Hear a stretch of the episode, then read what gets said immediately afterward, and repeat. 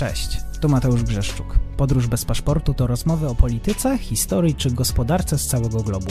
Podcast ze świetnymi gośćmi, którzy chcą się podzielić swoją wiedzą. Zapraszam na YouTube, Spotify i inne platformy streamingowe i nie zapomnij o subskrypcji, jeżeli podoba Ci się to, co robię. Od czasu do czasu pozostajemy w granicach kraju. Wtedy zapraszam na wyjątkowy odcinek Podróż po Polsce.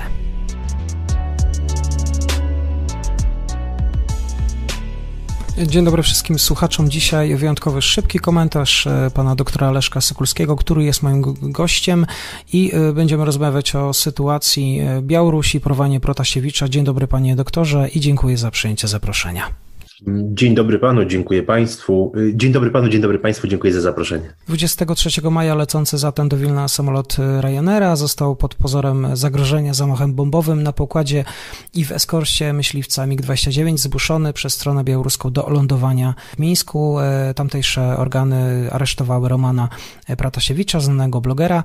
Panie doktorze, z czego wynika ta decyzja o sprowadzaniu samolotu na lotnisko w Mińsku? E, w co gra dzisiaj Łukaszenka? Myślę, że to jest wielopłaszczyznowa gra służb nie tylko rosyjskich, nie tylko rosyjskich, y, służb nie tylko białoruskich, ale także rosyjskich, nie tylko białoruskiego KGB, ale także właśnie rosyjskich służb specjalnych. Oczywiście tutaj nasuwają się, y, nasuwa się kilka pierwszych takich stwierdzeń. Należy podkreślić, że ten samolot był zarejestrowany w Polsce, że leciał na Litwę. Wiemy doskonale, że i Polska, i Litwa aparaty państwowe obu państw były bardzo mocno zaangażowane we wspieranie i są y, nadal zaangażowane bardzo mocno we wspieranie opozycji y, białoruskiej. Pamiętamy 9 sierpnia 2020 roku, wybory prezydenckie na Białorusi. Oficjalnie wygrał Aleksandr Łukaszenka, ale opozycja tutaj oskarżyła władzę o sfałszowanie tych wyborów. Wówczas próba powiedziałbym, takiego ulicznego, ulicznej zmiany decyzji e, Komisji Wyborczej, Państwowej Komisji Wyborczej Białoruskiej. Nie powiodła się wielu polityków, wielu decydentów, także w Polsce bardzo mocno liczyło na powtórkę z pomarańczowej rewolucji na Ukrainie. No myślę, że to był raczej, e, raczej taka naiwna wiara, ponieważ struktura, struktury państwowe Białorusi są zupełnie inne niż, niż Ukrainy. Białoruś jest bardzo ściśle powiązana z Federacją Rosyjską i ja wielokrotnie o tym publicznie mówiłem. Uważam, że nie byłoby y, tych protestów w takiej skali, jakie były, ponieważ objęły między innymi strajki e, w zakładach przemysłu ciężkiego, w zakładach zbrojeniowych, również tych, które produkowały, mm, produkowały sprzęt dla e, sił zbrojnych Federacji Rosyjskiej, gdyby nie przyzwolenie Moskwy. Moskwa od Kreml od kilku lat stara się o pogłębienie integracji mm, właśnie z Białorusią w ramach państwa związkowego Rosji i Białorusi.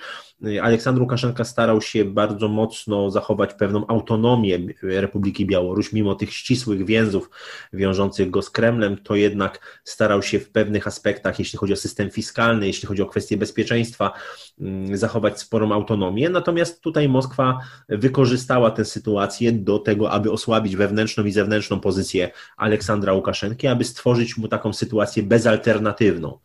I moim zdaniem y, mamy w tej, tej sytuacji, jeśli chodzi o zmuszenie do lądowania samolotu linii Ryanair, mamy do czynienia z y, wielopłaszczyznową grą operacyjną rosyjskich służb specjalnych, przede wszystkim rosyjskich służb.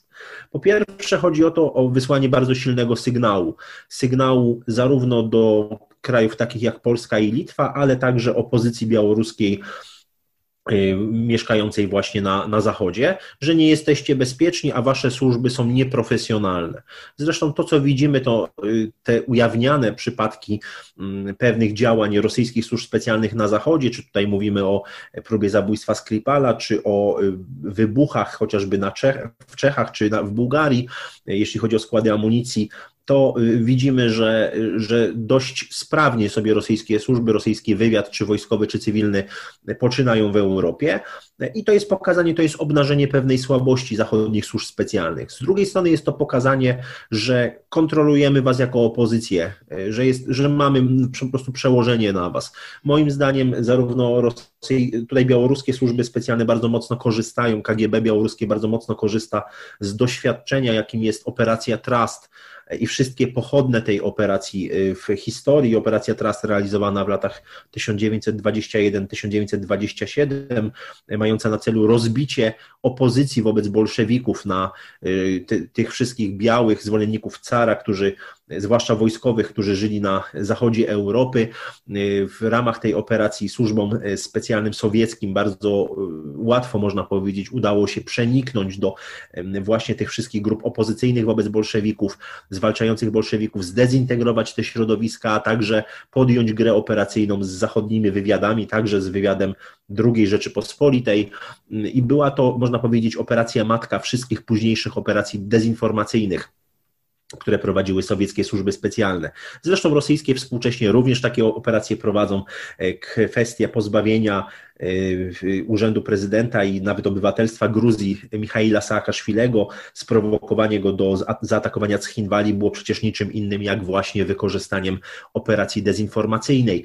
I w tym aspekcie widzę, że obserwuję właśnie te, po, po, tych oczywiście pewnych niuansach, które widzimy w realizacji tych, mm, tych operacji, widać, że białoruskie służby i rosyjskie służby przeniknęły do kręgów opozycji żyjących nie tylko w Polsce, ale także, także na Zachodzie. Te informacje, które zbierają z łatwością o, e, o e, opozycjonistach, no, są wykorzystywane do różnych gier operacyjnych.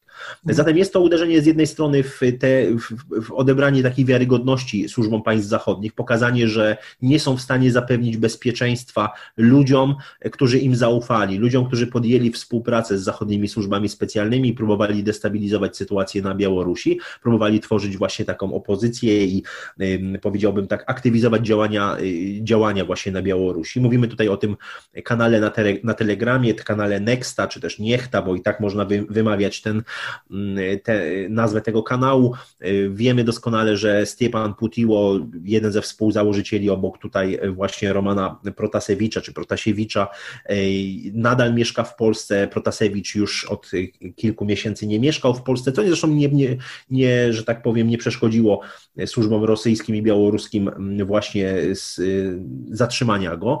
Myślę, że to było nawet trudniejsze dla, dla służb rosyjskich i białoruskich. To oczywiście stawia pod znakiem zapytania całą tę ochronę kontrwywiadowczą, jaką, jaką powinny służby natowskie po prostu roztaczać, roztaczać nad młodymi ludźmi, którzy im zaufali.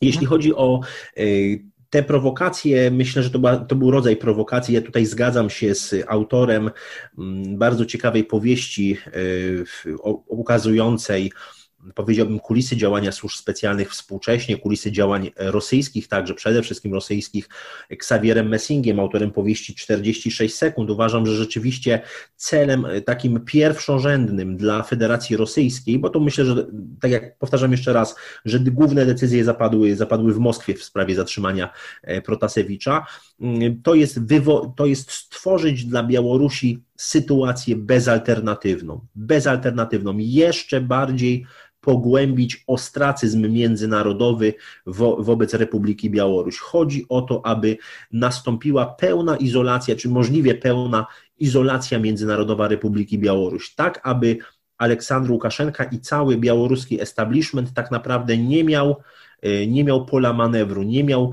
e, innego, innej możliwości niż tylko zdanie się na łaskę i niełaskę Rosji, czyli mówiąc wprost na e, wchłonięcie Republiki Białoruś przez Federację Rosyjską. Mhm. Zresztą dzi czytałem dziś wypowiedź jednego z ministrów francuskich, który, ministra do spraw europejskich, który powiedział, że w sprawie Republiki Białoruś trzeba rozmawiać z Rosją na temat demokratyzacji tego państwa. To jest nic innego jak realizacja właśnie scenariusza rosyjskiego. Absolutnie jest to realizacja scenariusza rosyjskiego. I myślę, że to patrząc na to przez pryzmat geopolityki, możemy właśnie mówić, że Rosja osiąga swój cel, czy będzie osiągać swój cel, jeżeli będą nakładane kolejne sankcje na Białoruś, które będą tworzyły sytuację bezalternatywną dla Aleksandra Łukaszenki. I myślę, że tutaj już można wyciągnąć było wnioski z tego, z tej sytuacji po 9 sierpnia, kiedy y, Białoruś eksportowała swoje i y, prowadziła eksport i import produktów naftowych przez port w Kłajpedzie, natomiast z uwagi na sankcje międzynarodowe, z uwagi na ten ostracyzm międzynarodowy y, była zmuszona w lutym 2021 y, roku na podpisanie umowy z Rosją i korzystanie z portów w Petersburgu i w Ustłudze. I to pokazuje, że te sankcje są naprawdę nieskuteczne, a jeżeli są skuteczne, to tylko i wyłącznie w kontekście realizacji interesu rosyjskiego. Mhm. Drugi ważny element Tutaj również się zgadzam z Xavierem Messingiem. Uważam, że mm, to zatrzymanie Protasewicza pozwoli na uzyskanie bardzo ciekawych, bardzo wartościowych pod względem wywiadowczym mm, informacji na temat źródeł finansowania takich portalów jak, jak Nexta, y, kwestii oczywiście współpracy z służbami zachodnimi, łącznikowania i tak dalej, i tak dalej.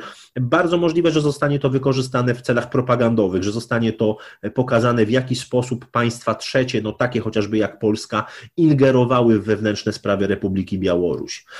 I myślę, że, że te elementy, które tutaj powiedziałem, to mm, też każą się zastanowić nad, nad skutecznością polskiej polityki wschodniej. Czy rzeczywiście ta nasza polska polityka względem Republiki Białoruś od lat 90. jest polityką, która przynosi jakiekolwiek wymierne korzyści. No bo niewątpliwie te sankcje, które będzie nakładała Unia Europejska, Stany Zjednoczone, Polska także na Białoruś, odbiją się między innymi na polskich rolnikach, którzy eksportują, eksportują towary na Białoruś. Mówi się dzisiaj, że będzie interwencyjny skup przez Skarb Państwa produktów rolnych eksportowanych na Białoruś, no ale przecież doskonale wiemy, że rząd nie posiada swoich pieniędzy, posiada nasze pieniądze i to wszyscy podatnicy zapłacą za te straty, jeśli chodzi o politykę politykę, e, politykę handlową e, i, te i oczywiście zamknięcie tego rynku, e, rynku białoruskiego. Moim zdaniem polska polityka wschodnia jest polityką wpychania, jest konsekwentną polityką od lat 90., od drugiej połowy lat 90., wpychania Republiki Białoruś w objęcia Władimira Putina. Tak jak powiedziałem, te umowy w, w zakresie sektora energetycznego mm, już pokazują, że tak się stało. Myślę, że kolejne sankcje przyczynią się jeszcze bardziej do pogłębienia integracji Białorusi i Rosji, natomiast niewątpliwie odbije się to na interesach polskich, nie tylko handlowych, także wizerunkowych, e, także jeśli chodzi o mniejszość polską e, mieszkającą na Białorusi. Widzieliśmy te represje wobec e, mniejszości polskiej, którym jakby tutaj KGB białoruskie zaczęło poddawać, KGB, prokuratora, milicja białoruska zaczęła poddawać polską mniejszość właśnie na Białorusi w marcu 2021 roku. Ostatnio w tym miesiącu, w maju, prokurator generalny Białorusi nazwał Armię Krajową organizacją, e, organizacją nazistowską, e, współodpowiedzialną, za, mówi się o, nawet w kręgach właśnie tutaj organów sprawiedliwości, Białorusi o współudziale Armii Krajowej w ludobójstwie narodu białoruskiego. Tutaj bardzo duży cudzysłów oczywiście. To, to jest sformułowanie władz białoruskich. Widać, że niewątpliwie Białoruś zaczyna służyć Rosji jako taki swego rodzaju zderzak, jaki taki element nacisku e, przede wszystkim na państwo polskie.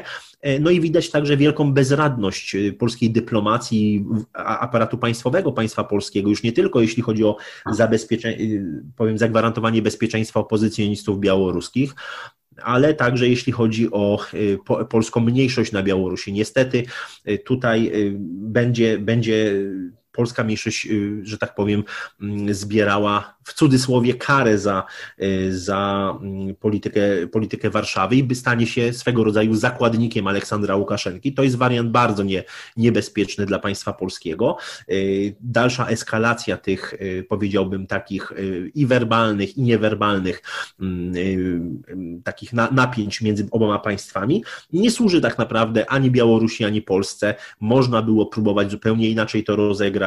Myślę, że pierwszy kwartał 2020 roku to był ostatni, to było ostatnie okno strategiczne. To był ten, to była ta, ten, ten, ta, można powiedzieć, taki etap, w którym Rosja zablokowała dostawy ropy naftowej do, e, do, e, do Mozyża, do Nowopołocka. Można było spróbować e, porozumieć się z Łukaszenką, udostępnić nasz port w Gdańsku, do, jakby też wykorzystać rewers, jeśli chodzi o rurociąg przyjaźń, czyli właśnie rewersowe połączenie.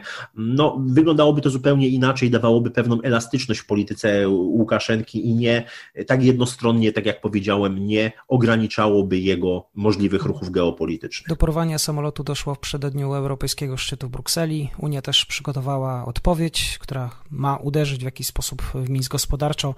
E, tutaj e, przywódcy 27 państw członkowskich przygotowali kolejne sankcje. Sam premier Mateusz Morawiecki proponował ten postulat zawieszenia połączeń lotniczych pomiędzy tym krajem a Unią Europejską. Bardzo dziękuję panie doktorze za ten komentarz. Moim gościem był dr Leszek Sykulski. Dziękuję panu, dziękuję państwu. Do zobaczenia, do usłyszenia.